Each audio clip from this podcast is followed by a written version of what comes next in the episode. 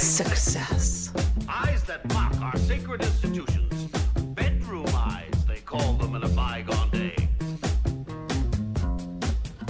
Sex desire is the most powerful of human desires. When driven by this desire, men develop keenness of imagination, courage, willpower, persistence, and creative ability unknown to them at other times.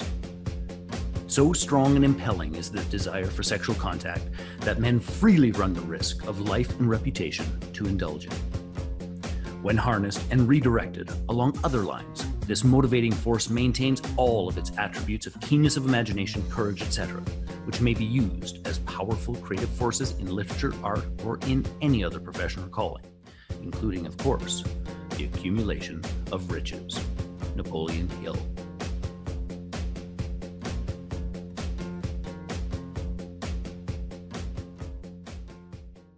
Hey there, peeps. This is Michelle Nedeluck, and I'm super glad that you're here with us today because I'm here with the most amazing Marie Elizabeth.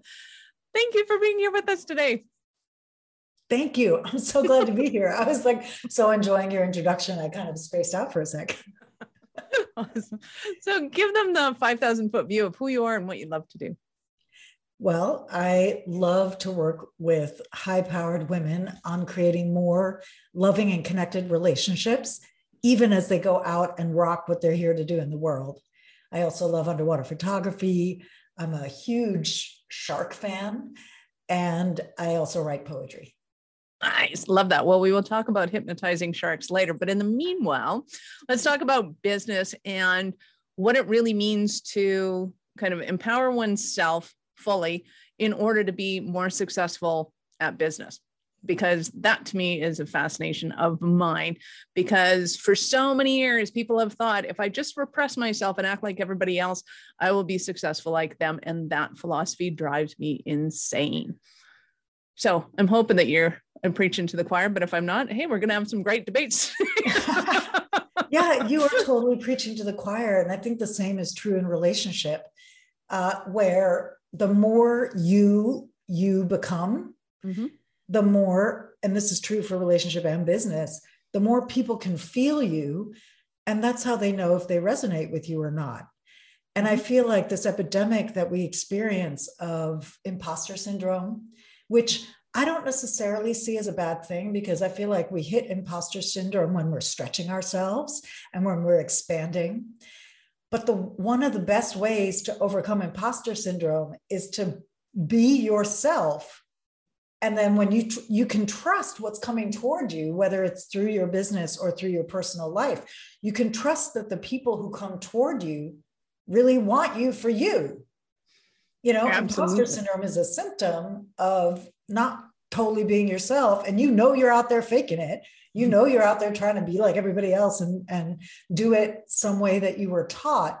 So of course you have imposter syndrome because you're literally an imposter you're trying to be somebody you're not, and that's just not fun on any. I mean, level. and I had to get over that, especially around business. I was raised to uh, to be very professional, you know, and I, I put that in quotes because it's sort of like I just was raised in a, in a high powered environment where being professional meant that you looked the part, you wore the suit, you spoke appropriately, you and and I have all the education that allows me to do that but I found that there was a kind of aloofness when I would go into business mode that then would be a barrier. Mm-hmm. And so I had to dismantle all that. And funny enough, I had to dismantle that in my personal life too to have the relationship I really wanted, uh, to just be more approachable and more feelable Nice. I love all of those things. And I have so many stories to tell, but I don't want my stories. I want your stories. So good. let's back up the bus a little bit. And how did you get into this per se, like the relationship side of things? Well, I've always had a really clear channel when it's come to my work. I've been self employed since 1992, and I've been working with clients in a healing capacity since 1990. And you know if if i if i wanted to this is like in my 20s if i wanted to go on a trip for example the following week all of a sudden clients would come out of the woodwork and somehow magically the ticket would be paid for like it's just a place that's flowed well for me But the thing that didn't flow as well for me was my relationships. And I, I've always had basically good relationships, but they would kind of deteriorate over time. You know, you'd have that heady flush at the beginning, and then it would sort of deteriorate over time and get mired in resentment. Mostly they'd get jealous because of how much love I'd pour into my work. And so I, I tended to be with, uh, I'm, I'm, heterosexual, so I'm saying men, but uh, I, I, tended to be with men who um, wanted more from me which i understood. I mean at the time i thought what's wrong with you? Like get a get a life you know? But now i realize that they were actually pointing at, at an imbalance that i learned from my father who was a doctor. He was a medical doctor. He loved his patients. He worked like 12 hours a day poured all his love into them and we kind of got the dregs. And so i internalized that. I mean bless him he was also a great father. I'm not saying he wasn't but there was a kind of energetic mismatch that I learned as how you do it. Mm-hmm. So I had to dismantle all that to now have the relationship I have. And, and it's something I still struggle with. I can still fall into overwork because I'm passionate it's not always pathological. It's like, I love what I do. I love the impact. I love watching the light come on in someone's eyes when I see a pattern that's been limiting them in love or business or wherever, and they get free from it. That's the best thing ever. And I've also learned that if I prioritize my relationship, if I prioritize it feeling juicy and loving and I have time for it, my business goes better. So when I, when I started to learn that, I thought, you know what, I cannot be alone in this situation. I'm sure that there are other women who love their work and who are super passionate and haven't quite figured out how to bridge that passion and that open channel of creativity over there, over here at home. And I want to help people bridge that. So I got super excited as my relationships improved with the in depth work that I did to figure out why they weren't working and how to make them work, that I transitioned my coaching work to focus on that because I had to learn the hard way. That makes me good at it. That was awesome. So, talk to me about how you feel that the separation between work and relationships because i know a lot of people think this is my work this is how i act. I'm in this box i'm in the proverbial blue suit red tie and then i come home and i get to be in the yeah tank top and thongs depending on what you like to wear when you go home i don't care. Um, like how do people is it okay to be the same person all the time? Are we always going to have some degree of chameleonness going on? If we do, how do we separate them? That was 28 questions. Start wherever you want. well, you know, I'm going to start with a both and because, on the one hand, how we show up at church, if we go to church, or with our mom, is not how we show up with our lover we hope. bedroom on a Friday night. Like ideally, right? I mean, or at least to some I, degree, not. At least to some degree. However, there's a truth to bringing. I, I like supporting people in expanding into more aspects of their true self. So the more access you have to the more of you, then you can be choosy and calibrate. I, I, I love this idea of calibration over chameleon because chameleon implies that you're becoming something else to fit the situation that you're disappearing. You know a chameleon disappears into the the background. Its its goal is camouflage which is the exact opposite of what i'm talking about. The goal is not camouflage. The goal is calibration because if you bring your super sexy thong person on a Friday night into Christmas dinner with your mother, there, it's gonna be, it's not gonna work. It's just not the person you want to bring to the party. Mm-hmm.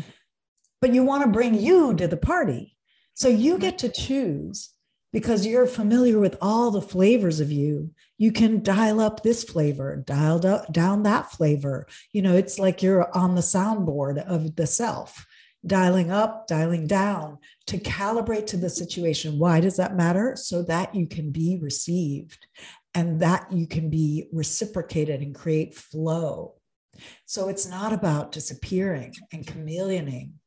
It's really about having access to the full range of you, not being governed by who you think you should be and how you should disappear into the blue suit, but rather recognizing, you know what? I need to bring my boss ass bitch into this room.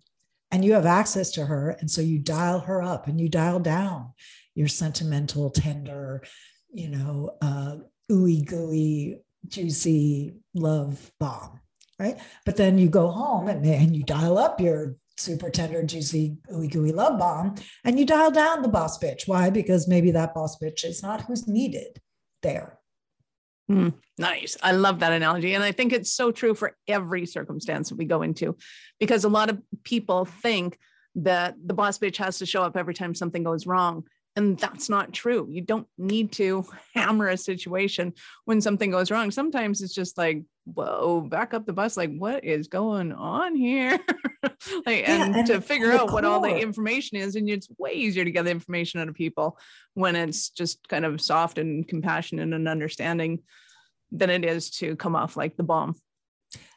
And the core to that, how you do that is by being present and cultivating awareness. And those are two of the things that I think are sorely undervalued and undertaught in today's culture. We, we, we're taught from the outside in so much.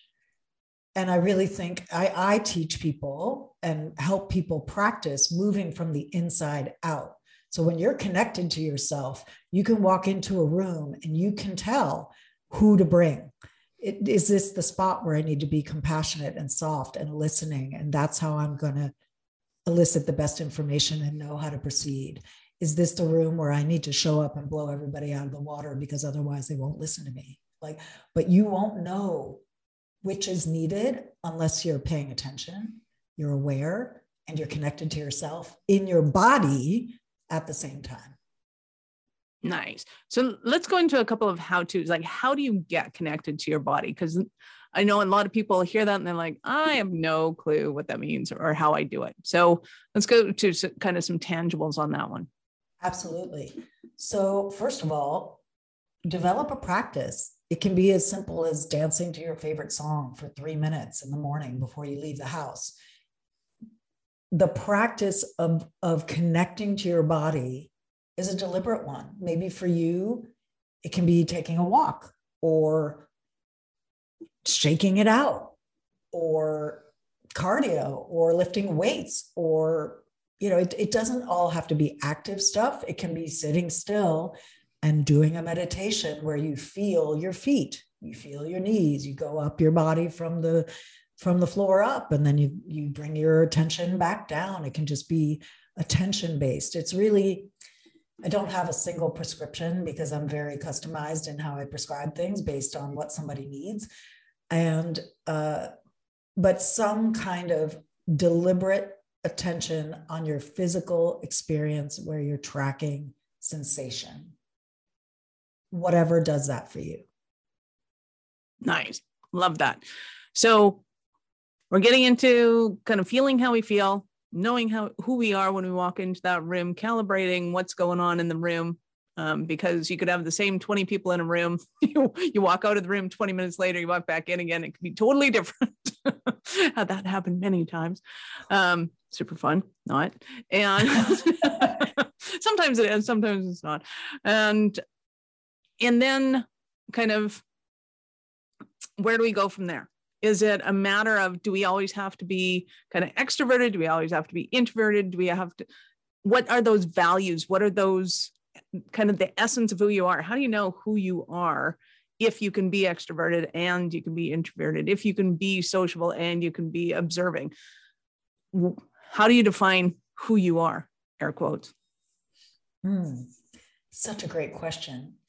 I think that's a an individual journey for each of us. So uh, you know, again, I don't I don't have a blanket prescription. However, it's safe to say we are the production. So our personalities are produced by our family of origin, our education, our if we were raised with a religion, what values we were raised with. In, even if we weren't raised with a religion, what are the values we were raised with? Uh, our political environment, where we come from, our physical location, all of all of this there can be some epigenetics as well. So we can come in you know we come in with some aspects of our personality already determined uh, on an epigenetic level. It's in our dna so the first step to figuring out who you are is getting to know what is true to you as opposed to what is something you internalized from any of those locations. So when somebody first starts on this journey they don't even know what their own preferences are because they were raised to have certain preferences by all the people around them and by mm-hmm. social media and by movies and TV. And so the first part, and I call my work relationship alchemy because it really is a kind of alchemical process where you begin to look at is this preference really mine? Did I get this from somewhere else? What's true to me? What do i really want? Most people if you ask them what they really want they have no idea because 90% or 99 probably percent of their desires that they think they have came from something they were taught to want. And so that's the first step to dismantling it asking yourself what you really want. And it doesn't have to be huge. It can be walking into the kitchen, opening the fridge, and asking, What do I really feel like eating right now? Not what I should eat to be a good girl, but what do I really feel like eating right now? And then giving yourself that, and then asking, Okay, well, what do I want now? Oh, I want to, you know, I want to take a walk. Okay. And then giving yourself that. And it's a process of retraining to stay connected to your own desire and to really learn what your own preferences are, not the preference of your partner that you think you should want because you want to be connected to them, not the preference of your child for the same, but really your own preference. And then and then the next piece is how do you negotiate your preferences with the preferences of others and how do they play together and all of that. But the first step is to even figure out who am I beneath the who I've been taught to be. And what does that who like, dislike, desire? How much rest does she need? How much activity does she need? How much does she really want to be social? And how much does she really want to be quiet and, and inside? And the answers might really surprise you because we're trained to be so extroverted. And you might find you need more rest than you actually realize. Awesome. So, how does somebody start to experiment with these things? Because I know, depending on somebody's circumstances, they may be in a position where even if they just experiment with the eggs that they order for breakfast, and then the person's with them, you don't order that. You don't like that. Why are you doing that? And it becomes this really disdain experience to be able to experiment and play. So, how do you suggest that people go about that? Well, for that reason, I suggest being transparent uh, that you are going to be experimenting. So if you are in a relationship or you're living with your family or or anything like that, let people know, hey, I'm doing research. I like to call it research. I like that. Um, or a game, because if you call it research or I'm playing a game, it tends to get the charge off and the judgment off from people. So it, it lifts a lot of that disdain. Uh, and you say, hey, I'm doing research into figuring out what I really like. So you're going to see me trying a bunch of different stuff, and some of it'll stick and some of it won't. But I'd like you to give me space to try that stuff. How about it?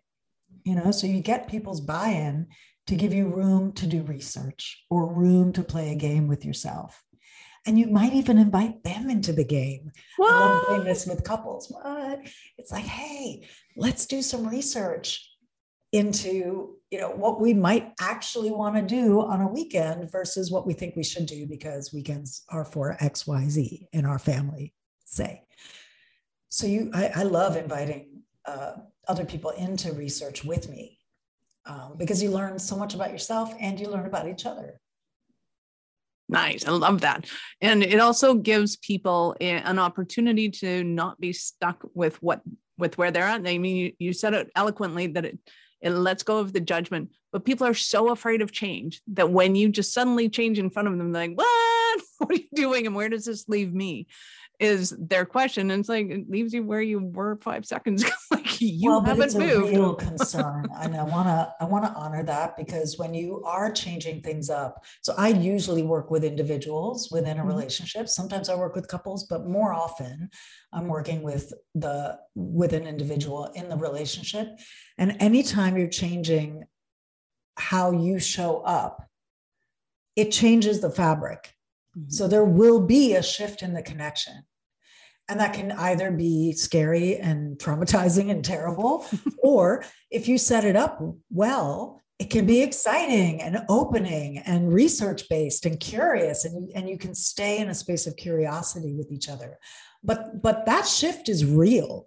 And so i want to acknowledge that yes you are changing the contract. When you when you are changing something about how you show up and what and and how let's say you articulate what you want. Maybe you start asking for things you've never asked before because you've been stuffing yourself in the past. You start asking that's changing the contract because there's been a certain energetic contract in the relationship where you don't ask and the other person just does what they want or does what they think you want but they haven't actually checked with you right? But if you start changing up that dynamic then all of a sudden that it's like a lock and key and all of a sudden the key doesn't fit in the lock anymore. And that's very disorienting to someone if you don't uh, pre-frame if you don't uh, what's the word? Safe port is the word i use but i'm trying to use a less jargony word. If you don't let them know in advance mm. that you're changing things up it's very disorienting and you will get resistance and pushback. So it behooves you if you want to take on this experiment if you want to research into what do I really want? And could I set up my relationships to reflect what I want? As much as I'm talking about being on the same playing field with everybody. I'm not talking about only doing what you want at everybody else's expense.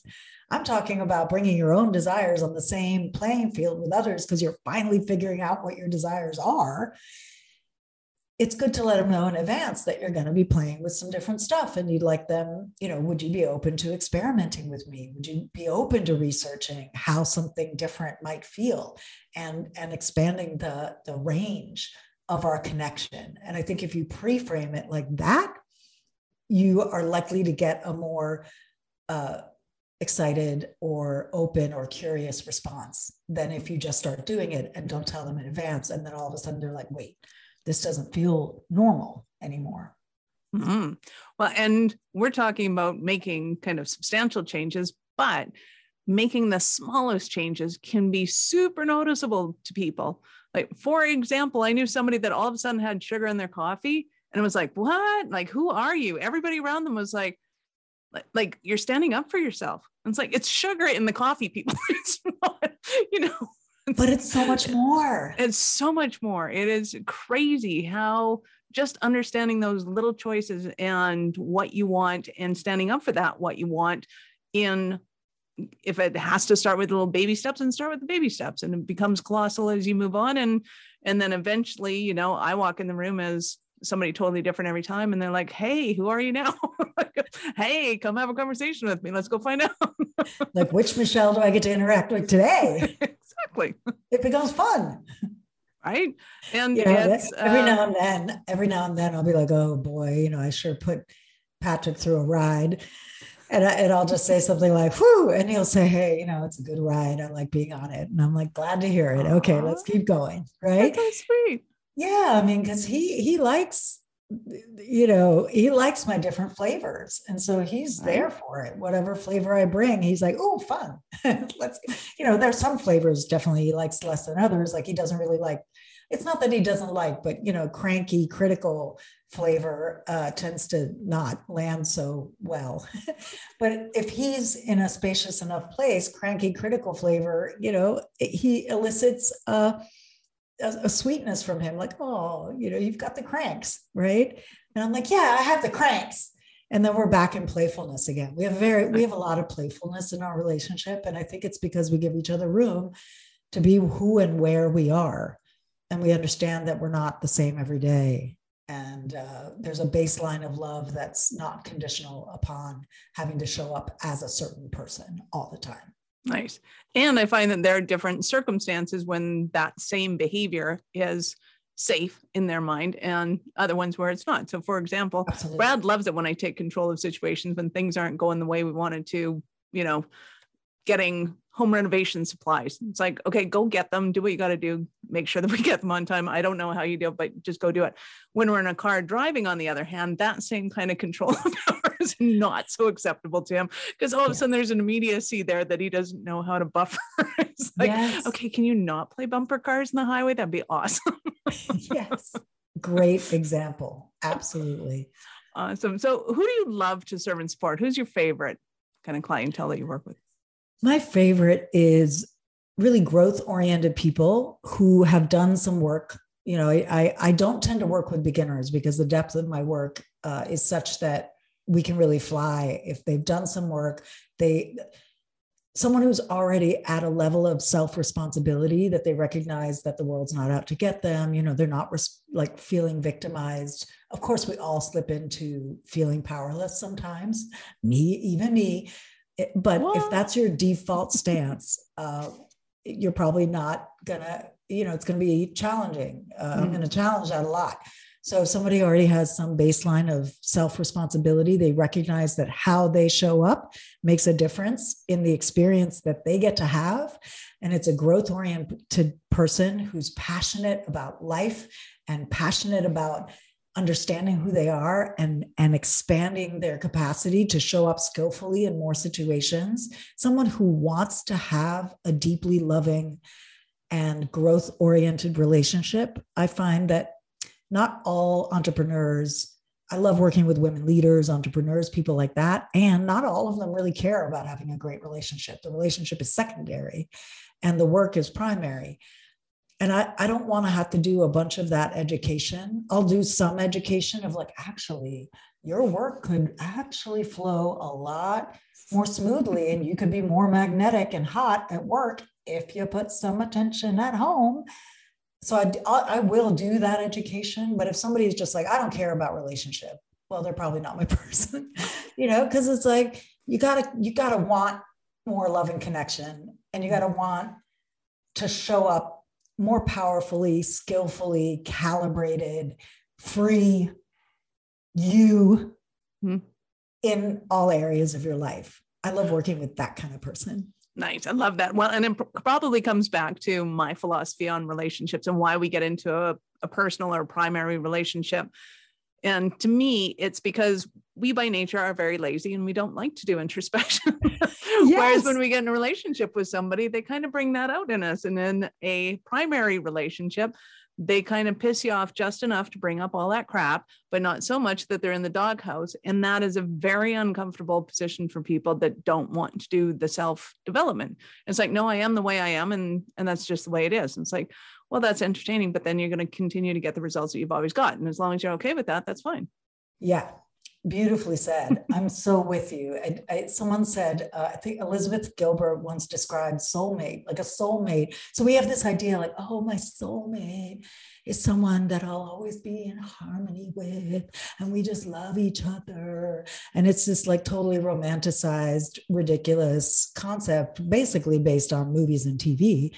But the reality is, a soulmate is someone who will catalyze your crap to the surface just enough, like you put it, like just enough for you to see it and and want to work with it because you love the relationship. If it's so much, you know, if they're abusive, obviously that's not what I'm talking about.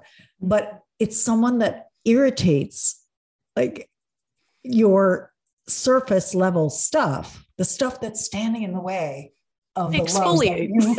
yeah it's I, have often said that like relationships are like sandpaper you know? But the but but like sandpaper for a beautiful purpose you know to reveal the real you to reveal the love. So i have a fundamental belief that we all are love at our core and we have layers sitting over that love that are thin and thick depending on how much trauma we experienced when we were little and depending on how much healthy relating we got to see. Not all of us got to see healthy relating model, right? So we might have a lot of layers between that true love that we are and its expression in the world. And to me, the purpose of relationship and the purpose of a soulmate is to help you slough off those layers so that you, the love that you are, the truth of who you are, can shine more readily and visibly with less impediment. That's what a great relationship does and it has enough foundation of love and yumminess that you actually want to do the sloughing. Yeah. I love that. So, give me an example of one of your Cinderella stories of your clients. Well, I had a client who was in a 28 year marriage that was on the rocks, say. Her husband was beginning to threaten divorce, and she really wanted to save the marriage. And as we worked together, we really discovered that there were some aspects that her self identity, her self esteem had taken a dip. And so she and I worked to help her remember who she really is, build a backbone. She began, she had been, she had fallen into a people pleasing kind of dynamic with him, which he didn't respect. And so, mm-hmm. and she also worked, she also worked part time for him uh, as an administrator in his office. And so there was this people pleasing thing, and he just wasn't respecting her. So as as she built her backbone back up, she began saying no to some things. She began being more direct about what she wanted. She began making requests. She began holding herself differently. She remembered how awesome she was at her own job because she had a, her own job that she did, and then she had the part time job she did for him. And she began remembering the truth of herself. And he began complimenting her spontaneously, uh, offering to help out in the kitchen, cooking sometimes. Like his whole, and every now and then he would still try to poke at her. Because uh, here's the thing he got a rise out of bugging her too. so he would still try to get his rise uh, out of her in the old way. And she mm-hmm. just wouldn't take the bait. So he'd be kind of poking and trying to get at her, and she would just shine it on. And so eventually that behavior dropped away. She didn't have to quote unquote school him or mm-hmm. correct him or say, I don't want that behavior from you. She just kind of like with a dog. I mean, no but you know, it's, it's okay. kind of like you know, reward. colors and correcting are okay. Or I mean, like you give, yeah, but you also give a treat for the behavior you like, and you kind of ignore the behavior you don't like, and mm-hmm. eventually, mm-hmm. whoever it is you're with gets that. Oh, I get the treats when when when I do this, so let me do more of this. If they're wired correctly, right? If they're not uh, abusive or narcissistic or you know some uh, sociopathic or whatever. So if someone's basically mentally healthy, you know, they're going to respond to the treats. Uh, and so you, so anyway, all, but I want to reiterate, and and they saved their marriage is the upshot, uh, 28 year marriage. And so, but what I want to reiterate was we worked on her, mm-hmm. and we worked on how she showed up with him, and that dynamic shifted. I didn't have to work with him for that dynamic to shift. And as she reclaimed her sense of self and reclaimed her backbone and remembered who she was. How he treated her changed. Now, I, I don't, you know, that doesn't always happen. You asked me for a Cinderella story, so there it is. Sometimes what becomes clear is that the other person is not willing to change and it's time to leave. And I've mm-hmm. facilitated people leaving who are having trouble leaving before, but got them to a strong enough sense of self that they saw that they, this is actually what has to happen and and sometimes that's what happens and sometimes that's the cinderella story of the 21st century is and then she stood up for herself and realized that she could start her own kingdom which is awesome exactly I mean, like hey i got a, i got a fairy godmother i got some awesome mice i got a pumpkin field what am like, I doing? Hey, I can start my own kingdom here. I love that. Exactly. And and how amazing it is that we are at a moment of history when that's more and more possible because Absolutely. women are making more and more of their own financial decisions. They have their own money. You know, in the past, uh, my mother was 100% dependent on my father. So even if she had wanted to leave, for mm-hmm. her, it was insurmountable to consider well, what would I do? And how would I make an income? Well, and, and stupid shit like job? women weren't allowed to open bank accounts. Exactly. Really hard Not to start a business ago. when you can't open a bank account. Not that long ago, women couldn't right. even have a credit card, right? So, mm-hmm. So you know, we're talking about a particular phenomenon in in Western. You know, people might bemoan like, yes, it's the death of civilization, but I think it's the birth oh, of equitable civilization that we are entering into. And of course, there's going to be growing pains, uh, especially on the part of people who have benefited from the old system of being the way it was. Uh, but you know, I, I honestly think that women are better in business because we're we get to be kind of boring after a while. Actually, it's everything's got to be this way, and the garbage's got to be taken out at five, and this is got to be, and the dog's got to be fed, and the poop's got to be, and the guys are so much more fun as parents. I mean, the whole idea of them coming up with these asinine ways of babysitting their kids is just to me hilarious and fun. I would have way rather had my dad as the stay at home and my mom going to work. I think she would have been happier. He would have been happier. We would have been happier. I think it would have worked out really well, actually. So I have no I issue with that, that personally. Because yeah, we well, would have gone horseback riding and canoeing all day, and we'd have been, we'd have been having a blast you know it's so interesting that you mentioned that because there's there's been a real trend toward more and more stay-at-home dads doing it by choice right mm-hmm. so it used to be that you might have a stay-at-home dad because they lost their job or they're disabled or or ill or something like that and so that's why they're home but uh, over the last several years there's been not even pre-covid uh, there's been a trend where up to, I think in 2016, 24% of stay at home dads were choosing to stay at home because it was the best choice for the family. And I love seeing that kind of freedom for both genders. Mm-hmm. You know, uh, Patrick is not wired to be out here entrepreneuring it like I do. And so he has his own interests. He does, uh, he's training to be a he would love to turn pro as a golfer. I support us financially because i love being out here entrepreneuring. And he ends up picking up a lot more of the dog walking. He picks up more of the cooking. And i respect that about him and he loves it. He's really good at it.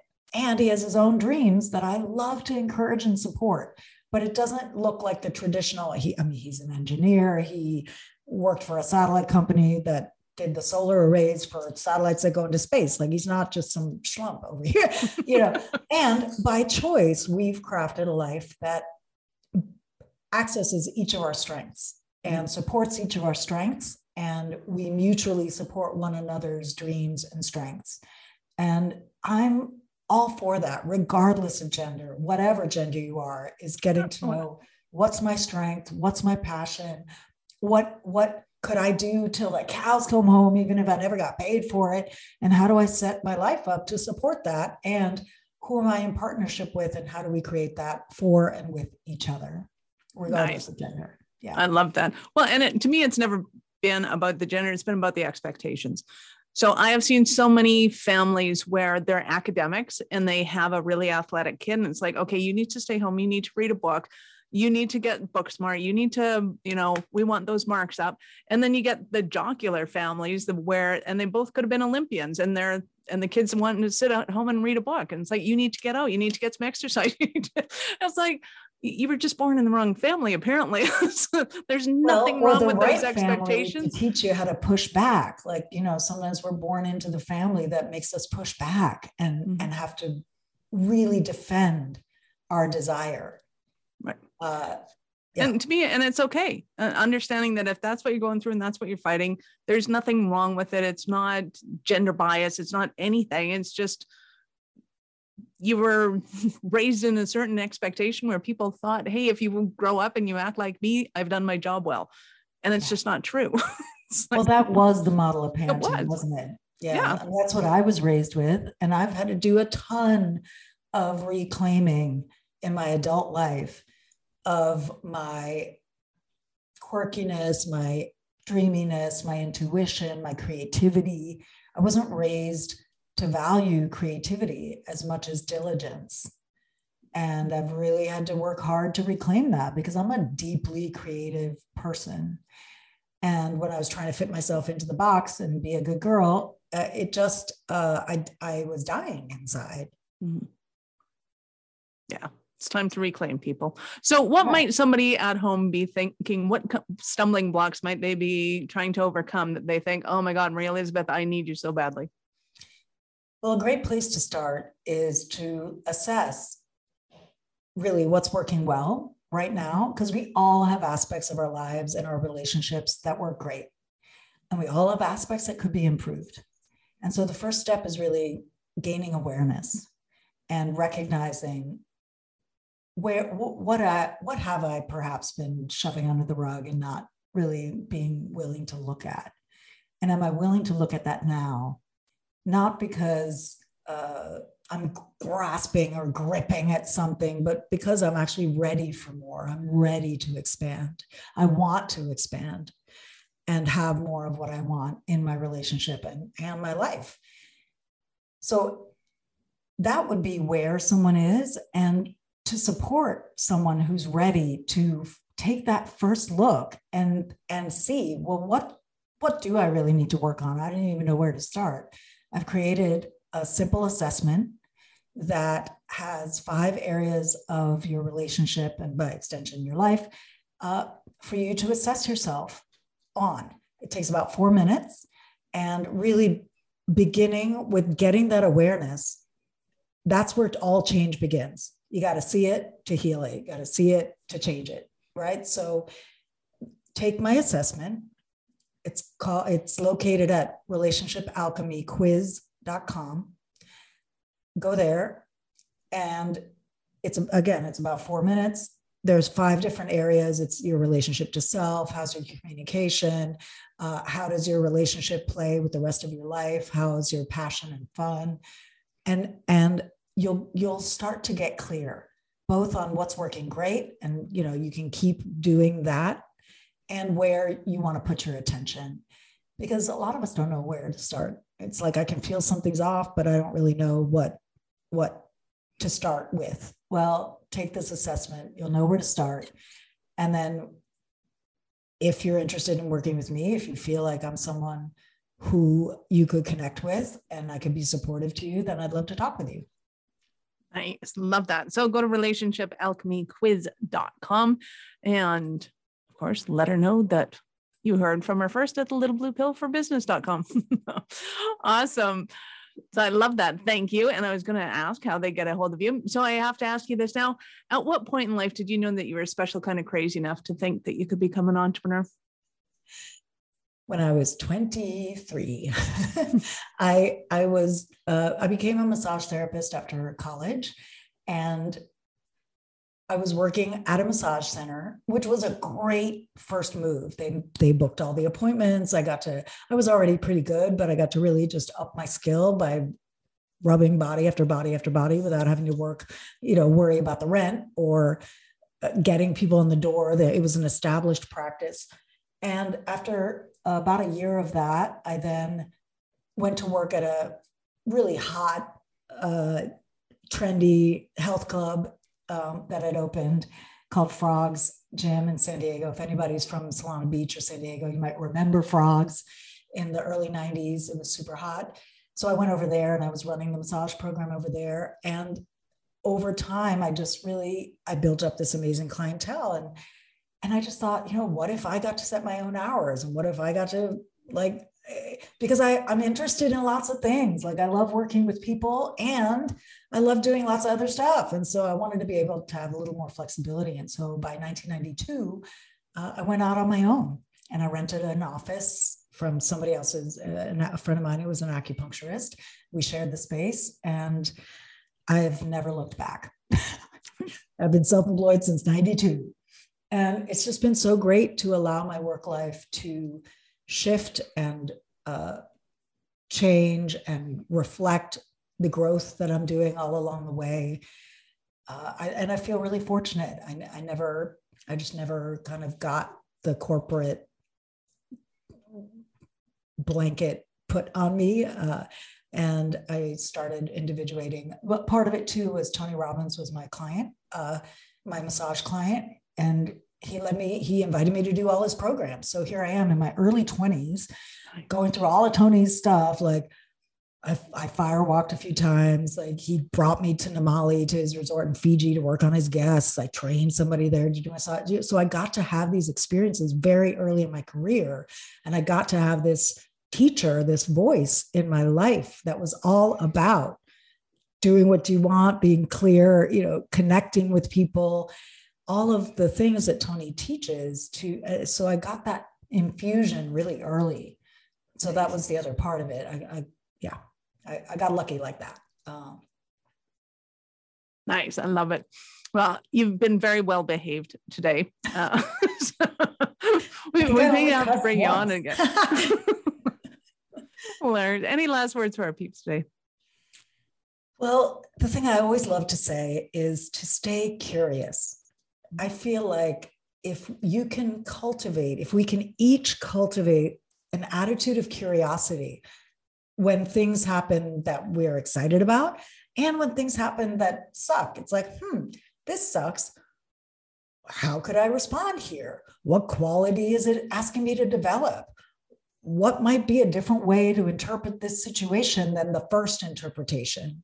It's always the first interpretation that's usually the most limited and that comes out of our conditioning.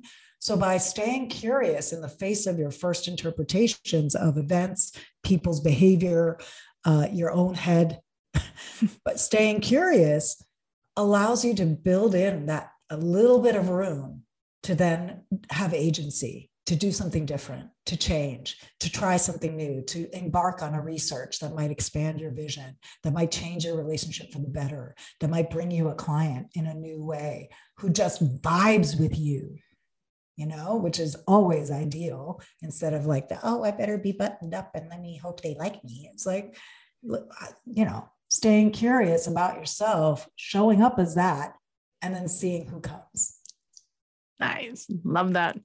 Peeps, this is Michelle Nedelec, your mistress in business, helping you get it up and keep it up. Thank you for being here with us today. Be sure to subscribe to the show in your favorite podcast app so that I can help you get it up when you need me. We love having you here. Thank you for listening to the Little Blue Pill for Business podcast with your mistress in business, Michelle Nedelec. Why are you still here? Go to littlebluepillforbusiness.com and get your goodies. If you enjoyed the show, be sure to share it with somebody else that you know would enjoy getting it up in business after you subscribe to the podcast, of course, so you won't miss any future episodes. Now, check the notes for links.